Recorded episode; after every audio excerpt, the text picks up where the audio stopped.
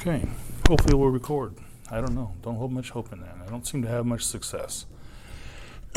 anyway, last time we talked about hallowed be thy name, um, or as some translations render, may your name be kept holy. And this brought us then to this logical conclusion that the term hallowed could be understood as kept holy. And it also then implies a sense of, um, of saying greatly revered and honored. And we looked at how uh, Scripture points us toward the great works of God, and that uh, revering these great works and remembering them is the focus of prayer.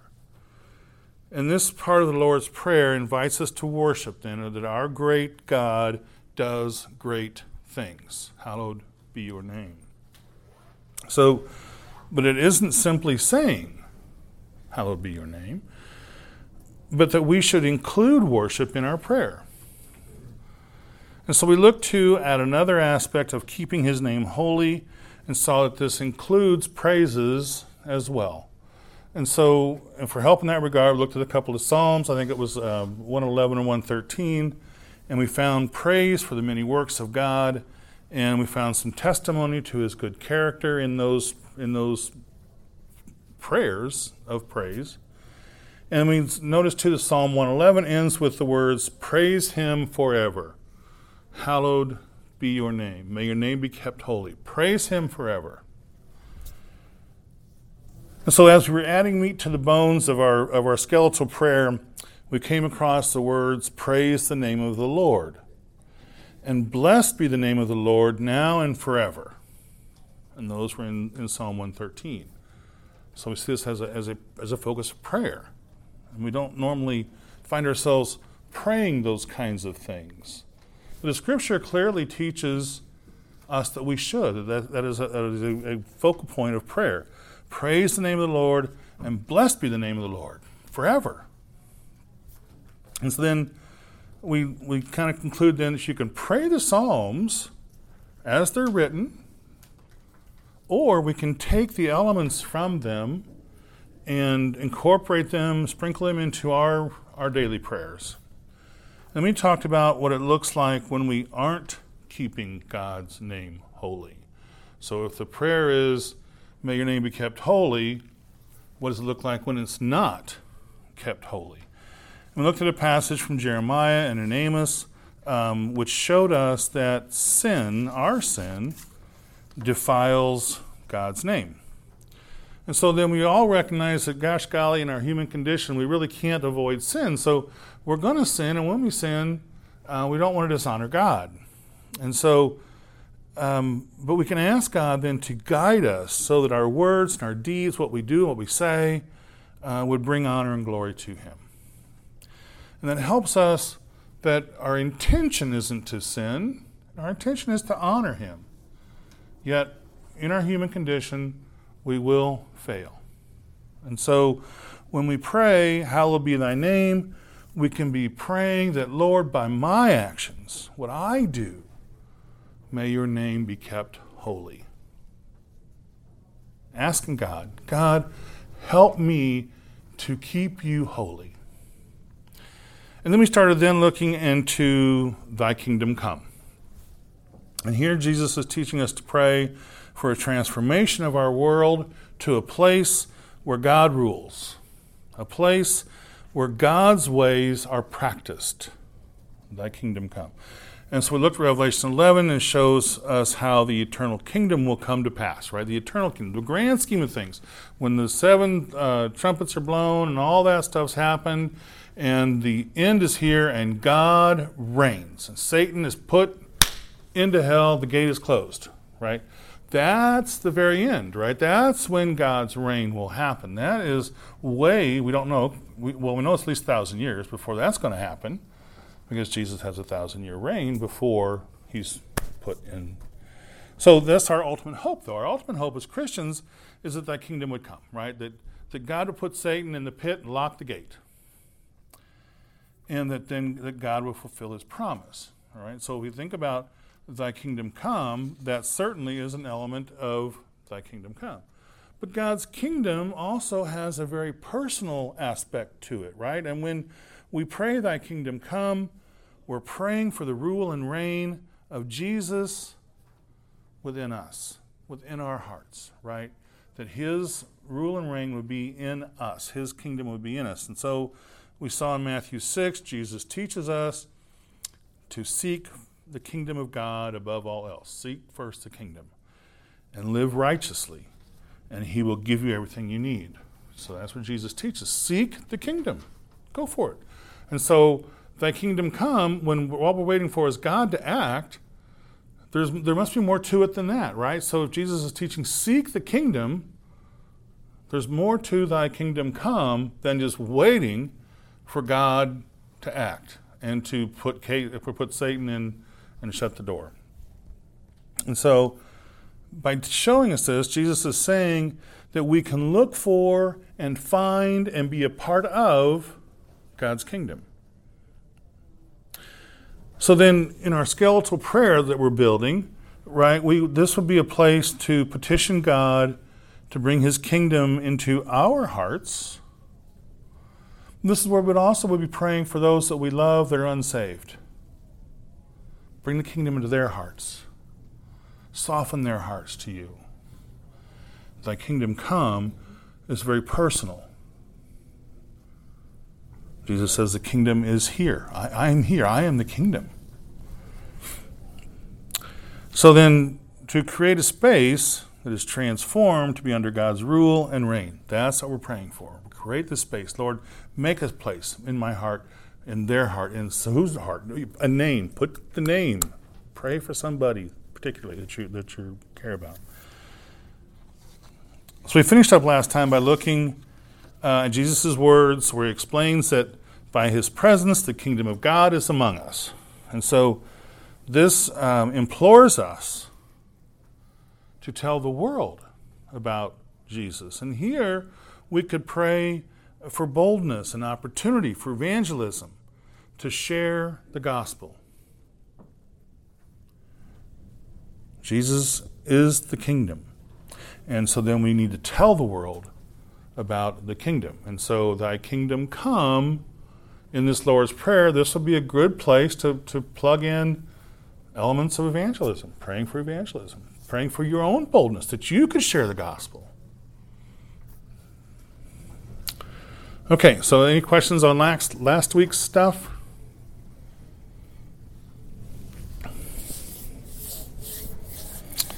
Okay, so we're going to spend just a few minutes more on uh, Thy Kingdom Come. And so to do that, I want to pose a question.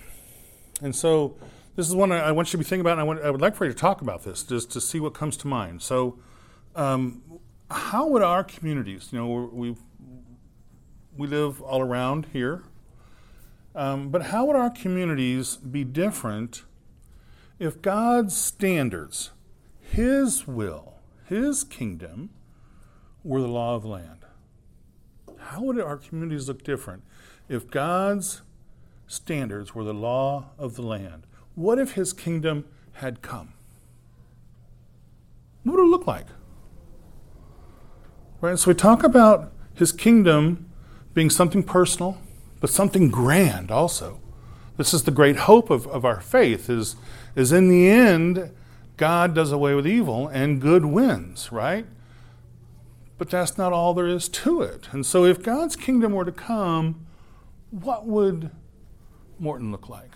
What would Mackinaw look like? What would Tremont look like? What would Stanford look like? What do you think? I mean, what, I think a simple state, statement would be, well, it be a whole lot more good and a whole lot less bad, right? Okay, but what does that look like, particularly? What kinds of things would we see in our communities if this was the case? This isn't hard. This isn't like a really deep, necessarily deep question. Just what things would be different? People looking out for their neighbors. Sure. More than just thinking of themselves. Sure. Compassion. Sorry? Way more love. Yes, ma'am. We don't lock the doors anymore. That's a good point.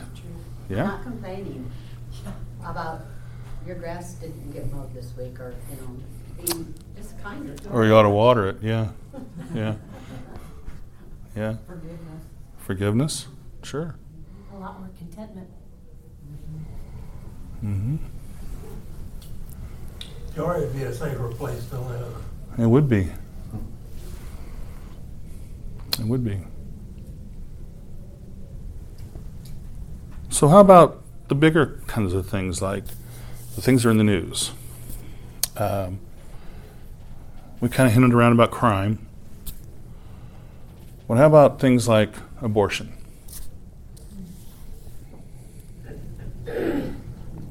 Would we see would we see less abortion? Would we see fewer unplanned pregnancies? Would we see more adoptions? If God's will was done, if God's standards was the law in our communities.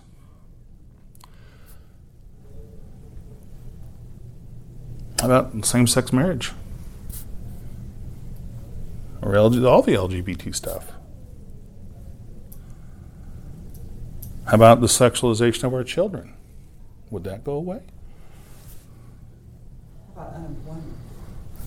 Yeah, that's probably so. We would have a purpose. I mean, yeah, work would be there. Yes. Yeah. How about divorce?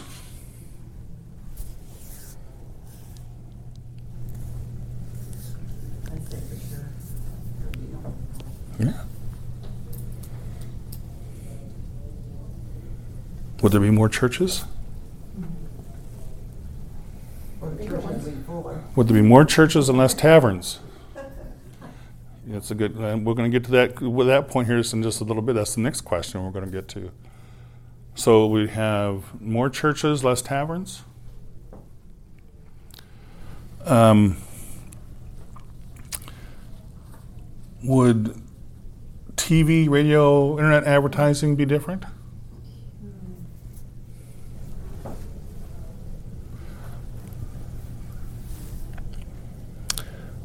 More prayer? More You're public prayer? If God's standards were the law of the land. Yes. How would it, how would our communities? Until Christ returns. It couldn't, I mean, how could it be the law of the land if, if, if Jesus hasn't returned? Well, it won't be. But we're, that's what we're asked to pray for, right? We're asked to pray for God's kingdom to come. And so I ask, what would I, why? What would be the benefit? Why would we desire to pray for God's kingdom to come? Right? Because so when we think about eschatology, the next event that's going to happen on God's calendar is the rapture, right? So all of those who are believers, Jesus is going to come in the clouds, right? The trumpet's going to sound, and he doesn't come down here. He doesn't come down and rule and reign. No. What's he do? He calls his people. So the earth has now been uh, made void of Christianity.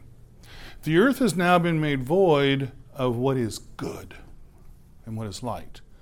Okay, so for us as Christians, why do I care? Right? I'm in heaven with God. I don't care what happens to Mackinaw. I'm done. I'm gone. I'm up to heaven.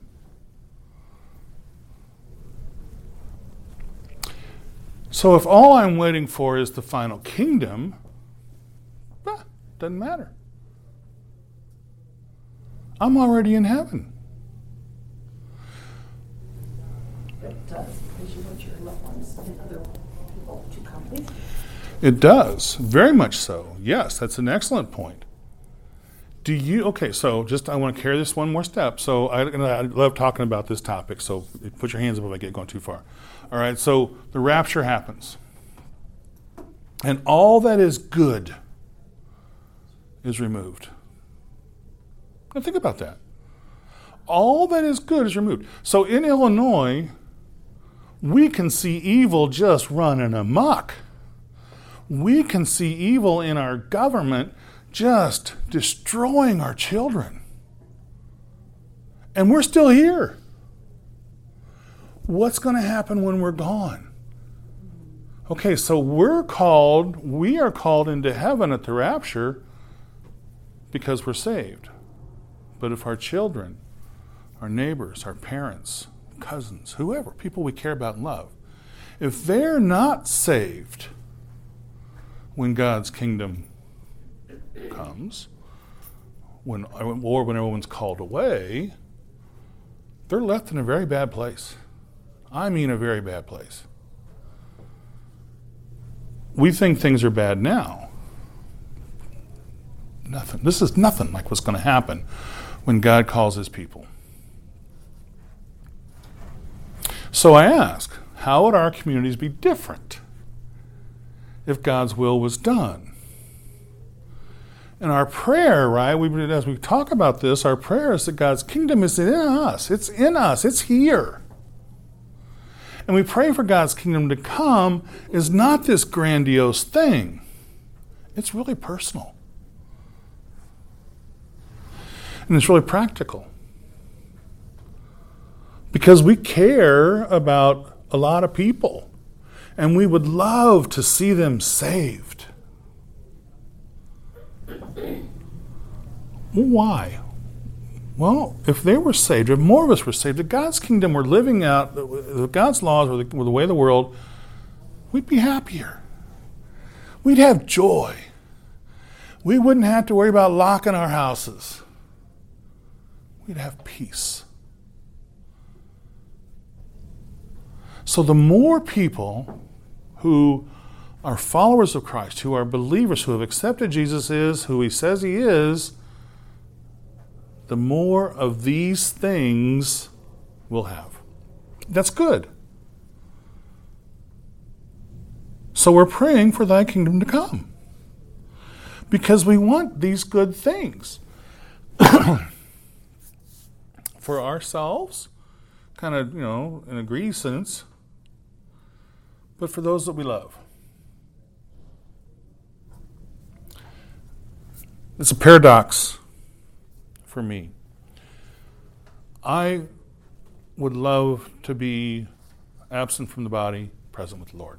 I would love that. I would love for Jesus to call his church home and sit up in heaven and go, I told you so. But uh, people I love, they're not saved.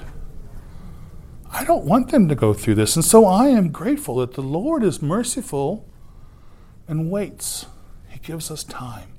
He gives us time to be the legs and the voice of Christ.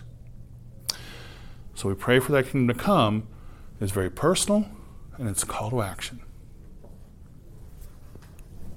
All right, so lots of things are going to happen, right? We'd have all these things you mentioned, unity in the church, just all kinds of things that would probably be a, a, a huge blessing, right? So then let's kind of get a little closer to home. And what would Newcastle Bible Church look like if God's will was done? If God's law was the way of the land, what would Newcastle look like if God's standards were the law of the land? How would it be different? It would be packed out, every service. Every, there would be no reason, we would have so many volunteers, we couldn't hardly put mm. everybody to work. Hmm. Yes, I agree. What kind of things would happen? It's a spiritual event. This is a spiritual moment, right? God's law is the way of the world. What might more we see? Or might less would we see at Newcastle? More towels for baptism because we'd be baptizing so many people. yes. we'd need a we'd need a storehouse. Yes.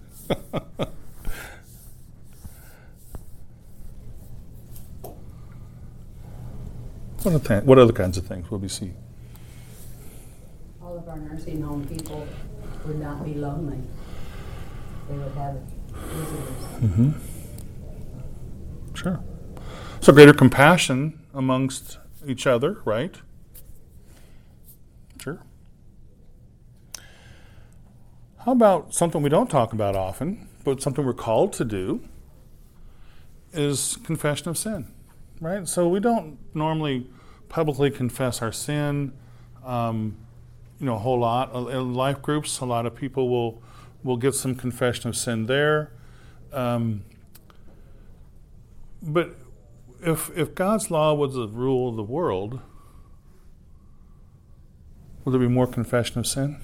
Would I be compelled to confess my sin? Why would there be sin, Dave, if God's, if God's prevailing everything over everything? Why would there be any sin left? Well, we're still in his human condition. We're not in. We're even so. Even still, after God's after God Jesus' reign, He still reigns and rules. There is still judgment happening. There is still sin occurring. So even after that, there is still sin happening.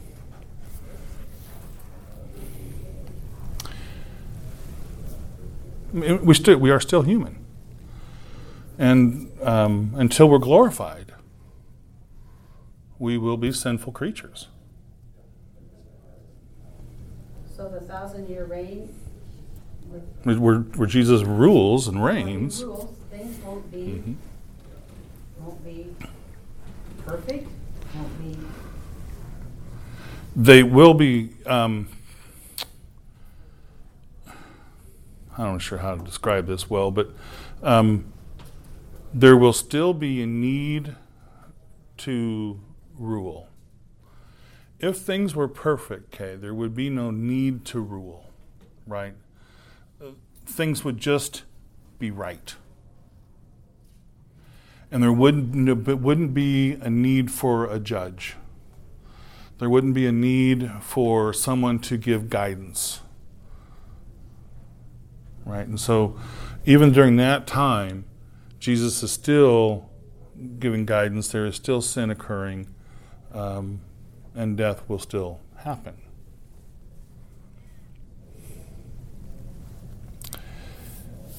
But we would probably also likely see a much deeper faith, right, among us. We're talking about what, how would Newcastle be different, right? And so we would probably see the Sunday school rooms will be full. People would have greater interest. They would have a desire, a hunger, more so than they have today. So discipleship and mentoring would also be enhanced. You know, you mentioned about you know the people in nursing homes would have visitors. Okay, so yes, they would, and people would be mentoring, and we would be seeking mentoring. We would be seeking help and guidance. Teach me the ways of the of the law of the, of the Lord. And so, counsel would be easier, right? We would be willing to accept counsel, willing to confess our sin, willing to confess our need for counsel. And we would also then probably get a better understanding of God's will because we're seeing it around us. It's the example around us. Okay, so those are the kinds of things that we might anticipate happening if God's rule, God's law, was here. So I bring all that to your attention, really just to get you thinking about why am I praying for God's will to be done? And what does that look like? So there's lots of things that God's will would look like. All right, so now we're going to get real personal.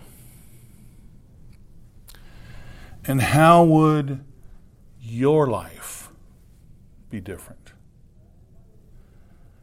if God's kingdom had come? Now, the answer to this question is probably a much shorter list. Um, and we also, I'm going to throw this is really kind of rhetorical. I really don't necessarily, unless you feel obligated, wish to. Um, I don't necessarily, I'm not really asking you to say, here's what my life would be. But there are a lot of things you could, that you could say. I would love better. I would take those moments that I didn't think I had time for. I would go visit Aunt Ruby instead of just talking about it. Right? or I would talk to the neighbors. So there's a lot of things in, in your own life that would be different if God's rule um, was the case. Um, there might be, I'm sure there are. We, we all have those areas in our Christian walk that needs to be shored up. There's all there, we all have these things that we don't do as well as we hope we would. And so those are the kinds of things um, that we'd be thinking about. But we do need to face facts, right? And so um, some of us are going to fall into these categories that Jesus talked about in the, uh, he describes the seven churches in Revelation, right? Now, this is the church. This isn't just people, this is the church. And he describes the aspects of these seven churches that kind of gives us the gambit of how we can fail in our faith. We're talking about that kingdom come, right? And so we want the kingdom of Christ to be in us. And so we have, um, those are found in, in, Revelation 2 and 3. And so, by the way, you guys get a break. We're not going to be playing this, you know, ruffling, rustling through the Bibles today. Um, next week we're going to resume that, but you get a little bit of a break today. But anyway, this is Revelation 2 and 3 when Jesus is addressing the seven churches. And so some have fallen out of love with Jesus, right? And it shows in our works and in our prayer, in, our, in the time we spend studying, in our devotions, um, that we just don't have the zeal for Jesus like we used to. Some of us are afraid of, um, of impending persecution, right? We see what's going on in our world today. And we see when people start doing things, they're going to be get, they're going to be problems. Now, we don't have in America the kinds of problems that are around the world where, you know, you get your head lopped off or you get knocked off the roof of a, when you're fixing the roof of a house, somebody knocks you off of it because you profess Christianity, or your children get kidnapped and brought into slavery, uh, especially the girls. Those kinds of things happen all around the world. We don't experience that. But we do have a level of persecution that we're seeing more and more and more of, right? And so, because of that, we're a little bit reluctant. Well, Jesus says, hey, don't be afraid of the persecution. Be bold. And so that we fail then sometimes to understand that, that our suffering, through our suffering, because of our suffering, Jesus is going to give us the crown of life. He tells us in Revelation, right? Be bold. Don't worry about the persecution. It's going to happen. But in the end, it's good for you. You win. Some of us have unrepentant sin, unrepented sin. Those are the kinds of things we'd be praying about. Um, some of us might claim Jesus as Savior, but then we kind of lack this genuine belief, and we mix a little bit of church in with a worldly lifestyle. And this is very common. We see this all over the place. Uh, anywhere on social media, you see this a lot of people mixing a little bit of church into their worldly life. Some of us then put on this public face as being a Christian, sometimes, and but it's really only by reputation, right? And so these, um, well, they you know they oh, they're a Christian. They say they, they go to church. They, they say they're a Christian, so they must be by reputation. They seem to be a Christian, right? And Jesus says, "Yeah, that's not that's not good." Remember, these are these are the the criticisms he has of his church not the world, his criticisms of his church. And so we need to take those seriously. Um, some of us don't accept the power and the strength that comes from Christ. That we can feel defeated, um, but we're actually victorious.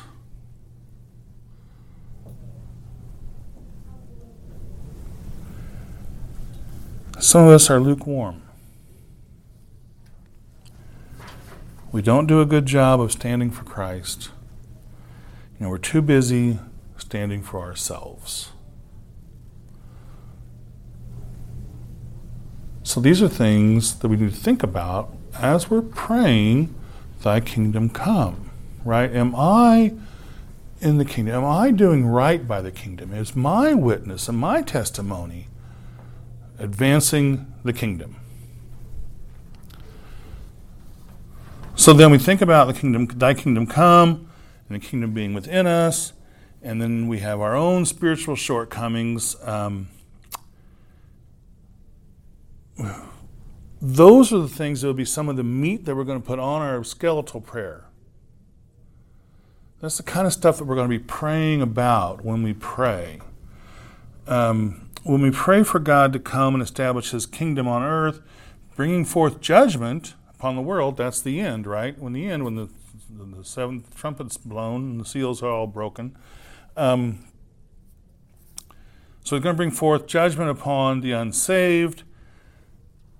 And we can still pray that our own body, our own temple of the Lord, would be a place where his kingdom would come and rule completely. So we can pray for our own inner faith, that it would be strengthened, thy kingdom come. All right, so any questions, comments, thoughts? I'm trying to make this real practical. That, that thy kingdom come isn't just this big, broad, hey, we're waiting for the end. But it's very real and very today.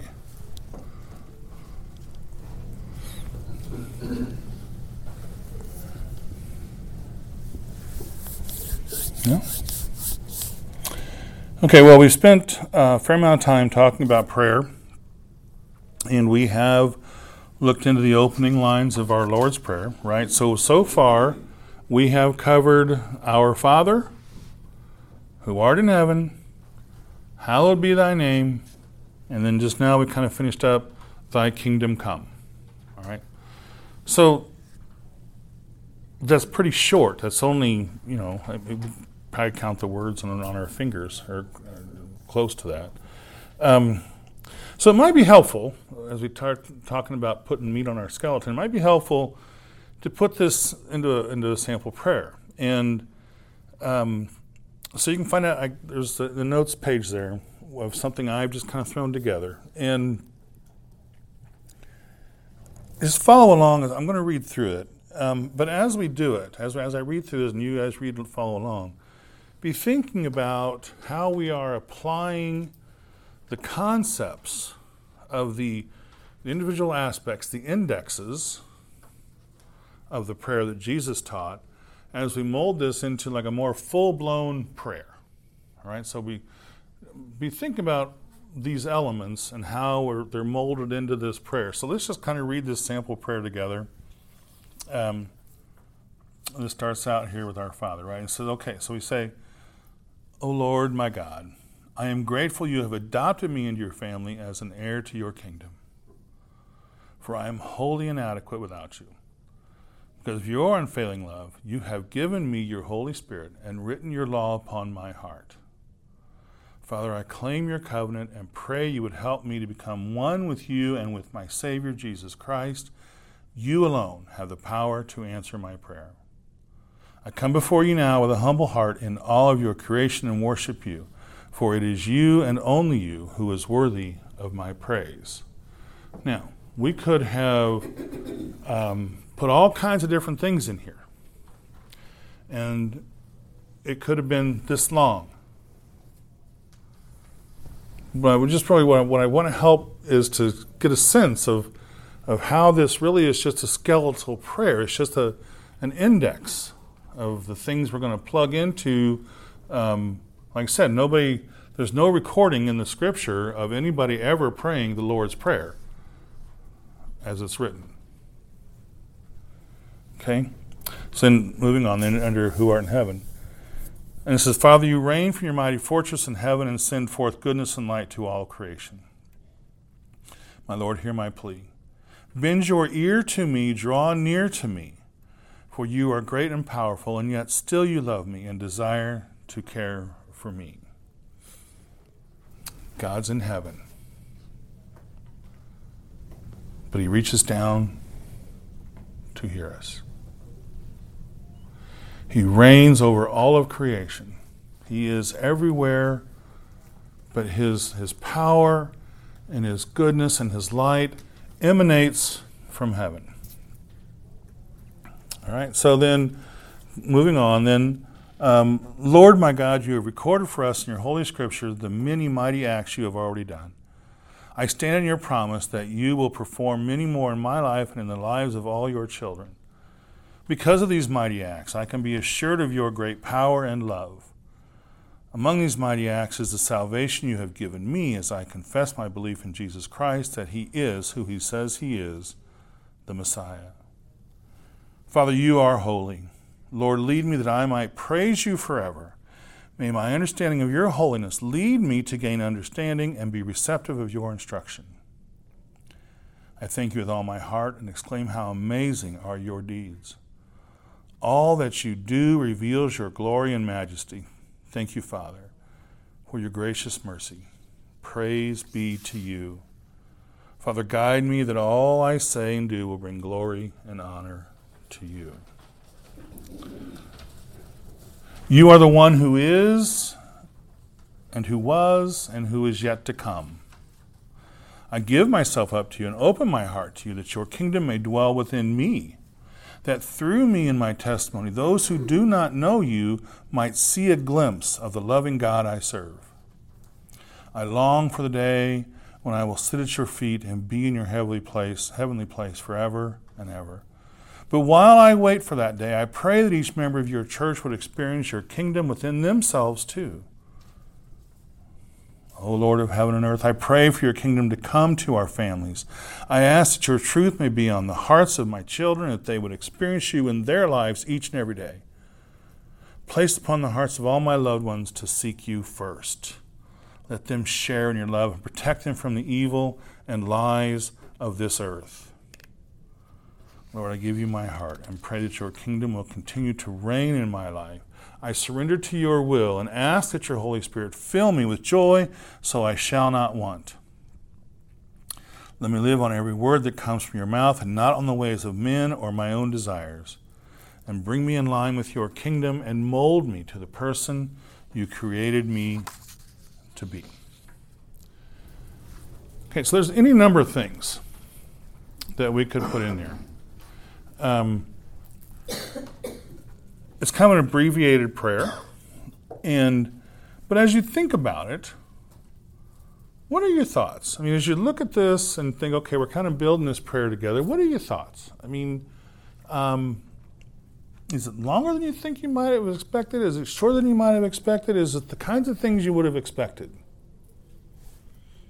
What do you think as you look at this?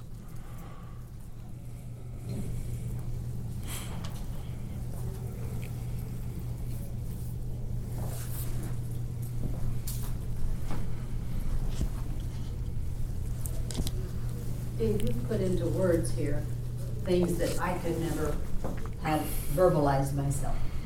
While the thoughts may be there, Mhm. I kind of think that way.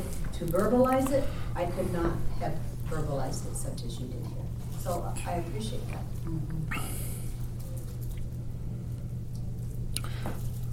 So all I've done is, in essence, just kind of gone through the lessons that we've talked about and plugged in those things that we've discussed. There's nothing. There's. I mean, there's no. Uh, well, I mean, it's, I don't mean to say that. It's, I don't mean to. You know, I pray about these things a lot. That, and so to say, well, this is just something I threw together, it's not really true either because it is. It is influenced by the Spirit. But my point is, it's not hard to find this. You don't have to be anyone special to find this.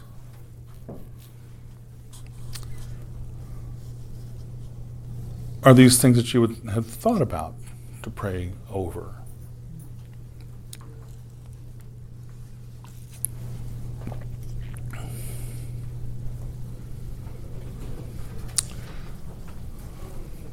look like a bunch of ballyhoo. Who's going to do that?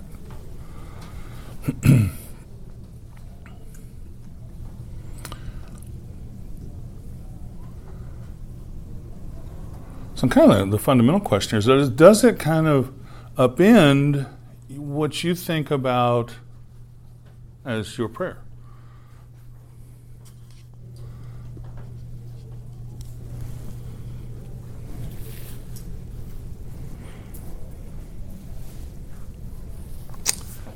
You know, I mentioned, I don't know, several weeks ago that there are elements of these things, like Kay has mentioned, that I do pray, um, but I don't necessarily, and, and I do, I mean, personally, what I do, I, I oftentimes will pray the Lord's Prayer. I'll start with, you know, our Father, who art, you know, our, our Father, and I will, I'll use that as the index, right? And I will okay, our, our Father, and, and I will do those kinds of things that I have in here. And then I'll move on, you know, who art in heaven. And I will try, but and then I'm going, okay, where? You know, I forget where I'm at in the process. And um, so I'm not always really good at this. But that I use the pattern to help me. I don't know if that's helpful for you, but I do use the pattern of the prayer to kind of help me what are the things I need to be praying about? And then those things will come to mind. You know, names, individuals, people. When I pray for our leaders, you know, there's places where that seems like the appropriate place, and um, those kinds of things come to mind. Um, but this sample is just that. It's just a sample. And your own circumstance is going to be very different. Um, the things the Spirit puts upon your heart to pray for are not the things the Spirit puts upon my heart to pray for. And so when you're praying, you know, be receptive to the Spirit. What is He teaching? What is He, what's on your mind? Um, he's going to put those spiritual concepts and the things that you're maybe currently studying or questions that you're having in your walk um, that you're wrestling with and things that um, are in your life that are going to impact how you pray and what you pray about. There's a place for it. So again, final thoughts on the on the on the, the structure of the prayer. Does it like, again? Does it seem like wow, that's really long? I'm mean, no way I'm going to do that. Or really, that's all there is?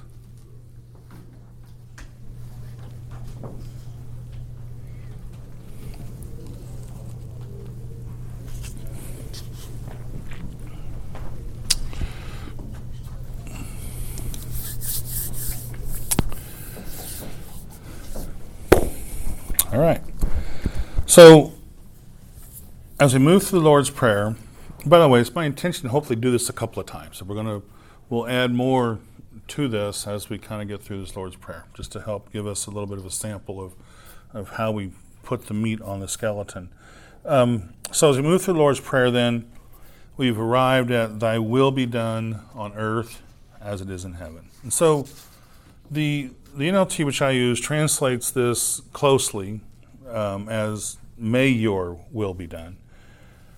Interestingly enough, that this line is omitted from Luke's account. This line only is in Matthew 6, it's not in Luke 11 um, of the Lord's Prayer. And this one's kind of hard because the punctuation among the translations is different. And um, the words may be the same, but the punctuation's different. And so uh, it kind of gets a little murky in trying to separate the thoughts is um, I've elected to separate the clauses thy kingdom come thy will be done on earth as it is in heaven okay so some translations put a period after thy kingdom come some say thy kingdom come soon period. Others have a comma, like these are all linked together. And but I look at that and go, okay, well, um, and, and, the argument could be made that's all one thing. You, you really could make that argument. But I kind of look at this and go, well, if God's kingdom had come, His will, of course, would be done, right? So to me, it seems like two separate things. You know, your kingdom come, your will be done uh, in the meantime. And so as we think about, may your will be done on earth as it is in heaven, let's kind of throw out some index topics um, that would kind of fall into this portion of the prayer. So as we come to next time, we'll we'll get into the more scripture about this. But um, so some of the things that we're going to be thinking about in the under the heading of um, "Thy will be done on earth, as it is in heaven," and so we would look at things like submission to His will, peace.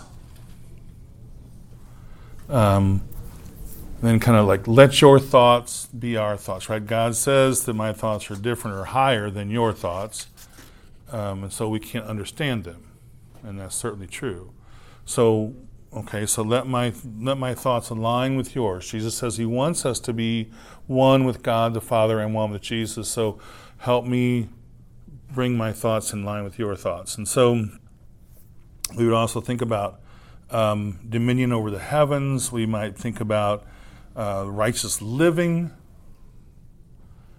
and, and perhaps then a plea for his love to be accepted. Right? So, those kinds of the things we think about uh, that will be done on earth as it is in heaven. So, how are things different on earth than they are in heaven? That's where we're going with this. And so, in order for God's will to be done on earth, everyone must give up what? Their own will. And so that will be an aspect of how we pray for God's will to be done. God's will can't be done if mine's in the way.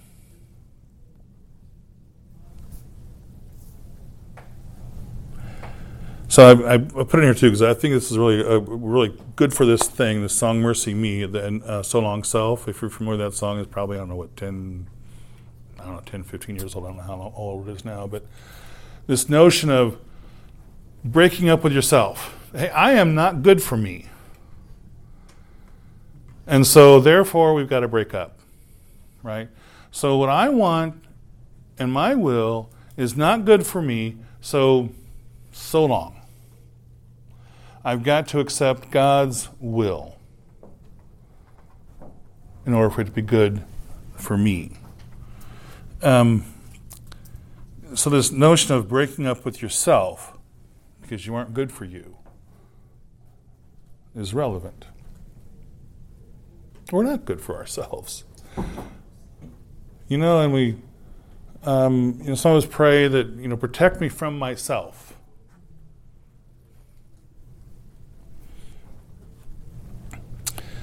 So we, we then need to ask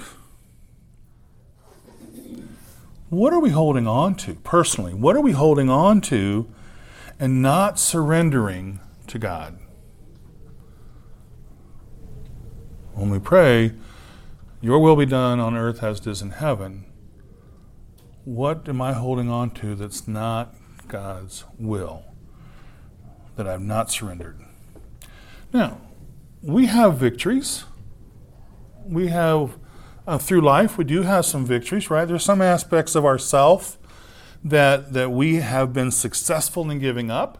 Some of the easy ones to think about like our addictions um, um, forgiveness maybe or unforgiveness. When we realize gosh golly i'm really holding a bitter place in my heart toward my dad toward you know my neighbor toward the neighbor's dog or whatever right? And so we can give that up so we can, we can. There's things we can give up, and, um, but then on the other hand, we like the familiar, right? I, I am. I say this all the time. I love ritual. I'm not ritual, but I love routine. I love routine. I thrive on routine. You mess up my routine, I forget things. I don't know where I'm going. Next thing you know, I'm in Kansas City, and I'm like, well, why am I here? You messed up my routine, right? So those things that are comfortable, we want to hold on to them. And so, what about God's will am I afraid of? Why do I want to keep this stuff? Why am I comfortable with it?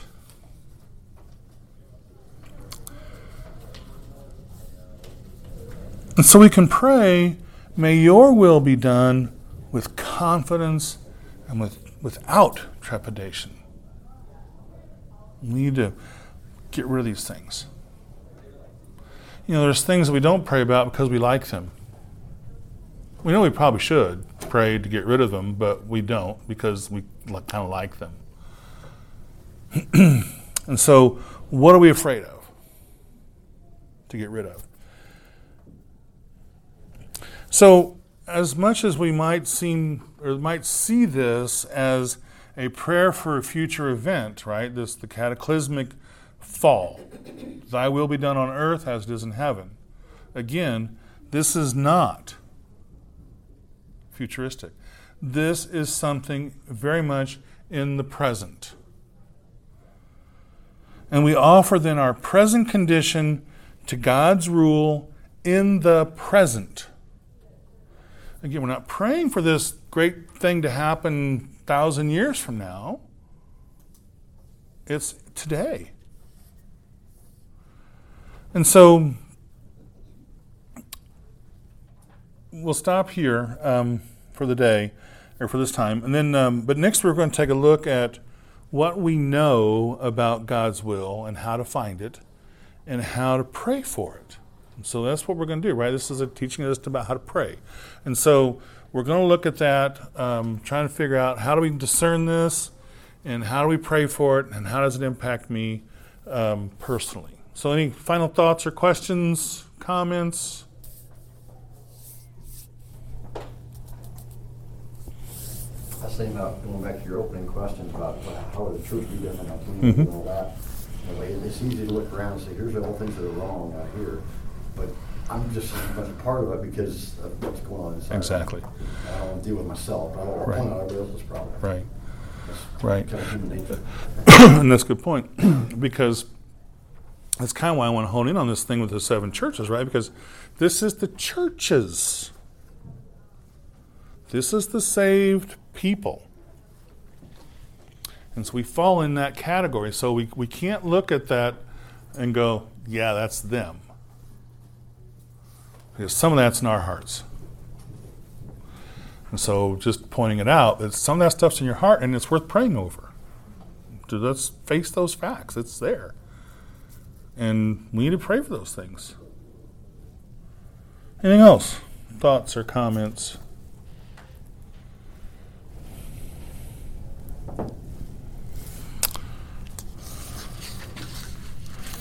Well, let's um, let's close in prayer. Oh, our great and glorious God and Father, um, we just ask that you would open our hearts, Lord. You, um, you know us better than we know ourselves, and so, Father, we pray that you would look through us, examine our hearts, and show us, Lord, through your Spirit, those things that we need to confess to you, those things that we need to give up to you. And Lord, we just are so, so grateful that you are capable of fixing us. That you are the only one who is capable and strong enough and loves us enough to help fix us. And Lord, we just come to you um, with great gratitude that you would guide us in what we do and what we say, that we might be beacons of hope, that our light may shine, and that people may see your glory through what we do and say. So we ask as we part of our fellowship today that you would guide us, that we would come to know you better and to love you more. And we pray this in Jesus' name. Amen. Thank you all.